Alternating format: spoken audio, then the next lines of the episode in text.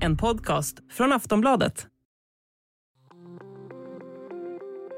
Det är inte de godaste tiderna för SAS. Efter månader av förhandlingar så har facket och flygbolaget fortfarande inte kommit överens. Och nu är strejken ett faktum. Så här lät det från Martin Lindgren, ordförande för Svenska pilotföreningen, efter dagens möte vi har kommit hit med en ambition om att trygga våra arbetsplatser och att bidra till SAS Forward. Mm. Vi har inte lyckats. Mm. Vi har känt att målsnöret har flyttats gång på gång på gång och vad vi än har gjort så har vi inte kunnat komma i mål. Mm. Och vi skyller det på SAS. Vi har till slut insett att SAS vill inte ha en överenskommelse. SAS vill ha strejk. SAS VD Anko van der Werf däremot höll inte med utan kallade strejken för skamfull. We have had the worst pandemic of our lifetime, hopefully. We've received lots of taxpayers' money, and I really find it shameful that this is the way the pilots choose to repay the generosity and the patience that all of the countries have had over the last few years with the company. Enligt pilotfacket så handlar det om att de 560 piloter som varslades under pandemin inte har återanställts. Istället har SAS använt sig av piloter från två dotterbolag som fungerar som bemanningsföretag. En struktur som piloterna inte är nöjda med. Strejken innebär att runt 200 till 250 flygplan per dag kommer att stanna på marken. Vilket berör uppemot 30 000 passagerare dagligen. Hur länge kommer strejken att pågå? Varför kan inte pilotfacket och SAS komma överens? Varför har SAS, som dessutom får statlig finansiering, det så svårt med ekonomin? Och vad händer om bolaget går i konkurs? De som trafikerar så många flighter i Skandinavien. I dagens Aftonbladet Daily ska vi prata om SAS-strejken med flyganalytikern Hans-Jörgen Elnes. Jag heter Vilma Ljunggren. Hej och välkommen till Aftonbladet Daily, Hans-Jörgen Elnäs. Tack för det. 900 SAS-piloter har gått ut i strejk. Vad är det de säger? SAS-pilotene de har jo kjempet for det de kaller den skandinaviske modellen, som bl.a. er eh, styringsretten for eh, hvordan SAS organiserer selskapet sitt eh, gjennom kollektivavtaler og produksjonsselskap som ligger utenfor SAS kjernevirksomhet. Og så er det disse pilotene som ble sagt opp under eh, pandemien, som de vil ha tilbake i SAS til de opprinnelige vilkårene de hadde når de ble oppsagt. Og så er det den tredje elementet, er denne SAS Forward-planen. Hvor eh, SAS skal spare inn 7,5 milliarder svenske kroner årlig, hvorav pilotene skal stå for 800 millioner av de i effektiviseringsprosesser, bl.a. Om vi tar den andra saken som du sa där att många piloter fick sparken under pandemin och så har de inte återanställts utan SAS har istället vänt sig till eh, dotterbolag som fungerar som bemanningsföretag. Varför har SAS gjort så istället för att återanställa sina gamla piloter? I utgangspunktet så, eh, så, har SAS etablert eh, SAS Connect og SAS Link, som skal være en, en spydspiss inn mot konkurransen fra lavprisbolagene. Norwegian, eh, EasyJet, Ryanair, Eurowings, Wizz Air, for å nevne noen. Og Årsaken til det er at SAS, moderbolaget, eh, de har for høy kostnadsbase, slik at de kan ikke eh, tilby flybilletter til lav nok pris til å konkurrere i dette markedet. Men det skal da SAS Connect og SAS Link gjøre, som da har andre betingelser for de som er ansatt, som da igjen gjør at de får en lavere kostnad og kan tilby lavere konkurransedyktige billettpriser. Så det er også en konkurranse med lav lågprisflygbolagen som spiller inn her da? Helt klart. Og det er lågprisbolagen som er de som er på fremmarsj i Europa nå etter pandemien. Og det er de som nå står for over 50% av transporten av eh, passasjerer innom Europa. Og eh, før pandemien slo til, så var det selskaper som SAS, Lufthansa, Collier Air France, British Airways og Iberia som eh, var eh, de som hadde og mer enn halvdelen av transporten av passasjerer innom Europa. Men nå har lavprisbolagene overtatt det, og det kommer de til å fortsette med fremover. Og hva har SAS for, for, plan da, eller hva har de hatt for plan for å kunne konkurrere med lågprisbolag? For det kan vel ikke komme som en supersjokk at de finnes? Nei, SAS har jo vært igjennom mange eh, omstillingsprosesser og forskjellige prosjekter for å eh, få selskapet mer konkurransedyktig i, eh, i markedet. Men så kom denne pandemien, og det endret rammebetingelsene betydelig. og eh, SAS må nå gjøre noe med sin forretningsmodell, som betyr at eh, det blir færre foretaksreisende, og så blir det flere som skal reise på ferie og fritid og besøke venner og familie. Og Dermed så må de ha en mulighet til å kunne konkurrere i dette markedet, og det har de da ment de kan gjøre gjennom disse to selskapene, SatsConnect og SatsLink, spesielt SatsConnect. Og de kravene som de her streikende SAS-pilotene stiller, går ikke de å forene med den her nye verden vi lever i da? Tydeligvis så, så, var, eh, så, ble jo ikke pilotenes eh, fagforeninger og SAS-ledelsen de ble jo ikke enige under disse forhandlingene. Og de har jo forhandlet siden november i siste år. Eh, og det viser da at det har vært problem for SAS å få til denne modellen som skal da aksepteres av, av pilotenes fagforeninger.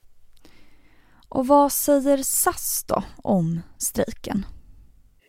Ja, SAS syns jo at denne streiken er eh, tragisk både for, eh, ikke minst for alle passasjerene som eh, ikke kommer ut og reiser dit de skal, og også for, eh, for selskapet og selskapets eh, eh, fremtid. Så er denne streiken alvorlig. Ikke slik at SAS kan gå i konkurs i morgen, men på sikt så kan SAS sin konkurransemulighet eh, og eh, overlevelsesevne være under press om vi ser noen år frem i tid. Så det, det er alvorlig at denne streiken nå ble en realitet. Det känns ju som at SAS og deres piloter bruker hamna i bråk ved varje nytt avtal og det hotas om strejk og det blir strejk. Hvorfor er det så oroligt mellom disse parter jämfört med andre yrkesgrupper? Ja, innom eh, flybransjen, og spesielt på flyselskapene, så er det ofte de, de flygende personalet som, som uh, havner i konflikt med, med ledelsen. Så SAS er ikke noe unntak der. Vi ser det andre steder i Europa, vi ser det også i, i, eh, i Nord-Amerika. Men uh, pilotene har i mange, mange, mange år hatt en veldig sterk stilling uh, innom SAS. Og det har jo resultert også i at de har stått hardt på sine krav. Og det har vært en del konflikter. og Så nå ble det da enda en konflikt her på mandag. Aftonbladet Daily er straks tilbake. A lot can happen in three years, like a chatbot may be your new best friend. But what won't change? Needing health insurance. United Healthcare Tri Term Medical Plans, underwritten by Golden Rule Insurance Company, offer flexible, budget friendly coverage that lasts nearly three years in some states. Learn more at uh1.com. Pilotfacket menar att anledningen till strejken är varslingen under pandemin då de 560 piloterna som fick gå inte återanställdes. Men samtidigt som detta väckt ilska så har även piloternas tuffa scheman och den negativa reallöneutvecklingen uppmärksammats. Är de här arbetsvillkoren unika för just SAS-piloter? Eller gäller de för hela branschen generellt? Vi hör Hans-Jørgen Elnes igjen. I utgangspunktet så er det å være pilot i Europa i dag, eh, det er ganske eh, likt gjennom de forskjellige selskapene, fordi at det er underskudd på eh, piloter. Man kan kanskje si at for en del år tilbake igjen så var SAS-pilotene blant, blant de, i flyselskapene i Europa som hadde veldig gode betingelser. Men siden 2012 så har vel egentlig reallønnen til pilotene vært negativ. Og mens i mange andre selskaper så har lønnene til pilotene gått opp. Så nå er det nok en god del selskaper i Europa som har høyere lønner det, lønninger til pilotene enn det SAS har. SAS har jo lenge gått på knærne rent økonomisk og forlitet seg på statlig støtte. Hvorfor har de så svårt med ekonomin? Jeg tror vi må se litt tilbake i tid igjen. SAS har jo vært den største eh, aktøren innom eh, flyselskaper i, Europa, i, i, Skandinavia og Norden siden langt, langt tilbake i tid. Og de har vært dominerende i markedet. De har hatt eh, et veldig solid eh, merkevare og, og kundetilfredshet. De kunne ta ut eh, gode priser. De har hatt begrenset med konkurranse. Og Det er nok noe som på en måte sitter i selskapet, og som har gjort at de på en måte ikke har fokusert så mye på konkurransen utenfra. Eh, og når den kommer, eh, så må eierne da ha kommet med ny, ny kapital for å sikre den videre fremdriften til, til SAS. Og SAS har ju nu inlett en ansøkan om konkursskydd i USA, en så kallad Chapter 11-prosess. Hva innebærer det?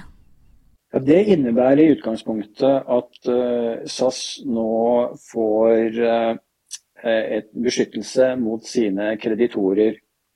F.eks. så har jo SAS uh, mange fly, og de fleste av disse flyene er på leasingkontrakter. Og Det betyr at leasingbolagen som eier flyene, de kan ikke ta flyene tilbake igjen, eller Kreditorer kan heller ikke eh, begjære SAS konkurs. Så Det betyr at eh, selskapets ledelse får nå en eh, lang periode hvor de kan fokusere på å gjennomføre rekonstruksjonen, som bl.a. innebærer forhandlinger med kreditorer og investorer for å sikre at SAS har en god fremtid når de kommer ut av chapter 11. Men om SAS ändå skulle gå i konkurs, hvordan skulle det drabba flygningene til de skandinaviske landene, der SAS ändå er så pass stora? I et usannsynlig scenario sett fra, sett fra mitt ståsted, eh, så om SAS skulle ende i en konkurs, eh, så vil nok fly, andre flyselskaper, eh, spesielt lavprisselskapene type Ryanair og EasyJet, og ikke minst Norwegian, de vil være raske til å kunne gå inn og ta opp de rutene som SAS flyr, og sørge for at man får eh, vedlikeholdt transportnettverket både innom Sverige, Norge, Danmark og Skandinavia, og mellom Skandinavia og, og utlandet. Og så tror jeg Finner vil kunne komme raskt inn og se på langdistanseruter fra fra Stockholm, København, eventuelt også Oslo. Så jeg er ikke så bekymret for at man blir stående med, med, med dårligere produkt uh, i morgen enn det SAS har i dag. Och just nu då under strejken, hur drabbar det resenärer? Det är ju många som reser iväg nu under sommaren. Ja, dessverre så, så forventer man at det er et sted mellom 30 til 45 000 resonnærer hver eneste dag som blir drabbet av denne streiken.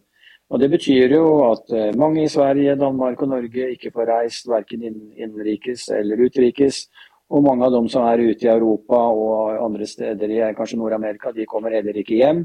Så det er eh, store problemer for veldig mange, dette her. Så hva tror du at vi har å vente her neste?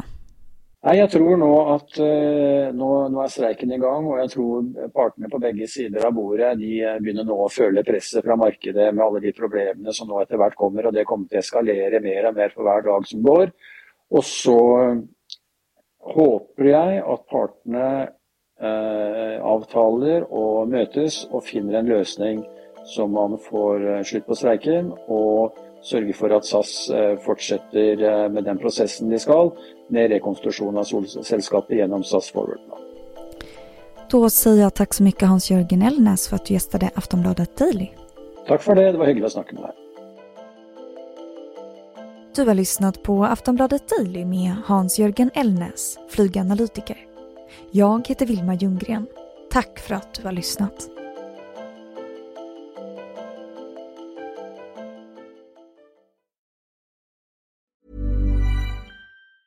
When you're ready to pop the question, the last thing you want to do is second guess the ring. At Bluenile.com, you can design a one of a kind ring with the ease and convenience of shopping online. Choose your diamond and setting. When you find the one, you'll get it delivered right to your door. Go to Bluenile.com and use promo code LISTEN to get $50 off your purchase of $500 or more. That's code LISTEN at Bluenile.com for $50 off your purchase. Bluenile.com code LISTEN. Du har lyssnat på en podcast från Aftonbladet. Ansvarig utgivare är Lena K Samuelsson. Tired of ads barging into your favorite news podcasts?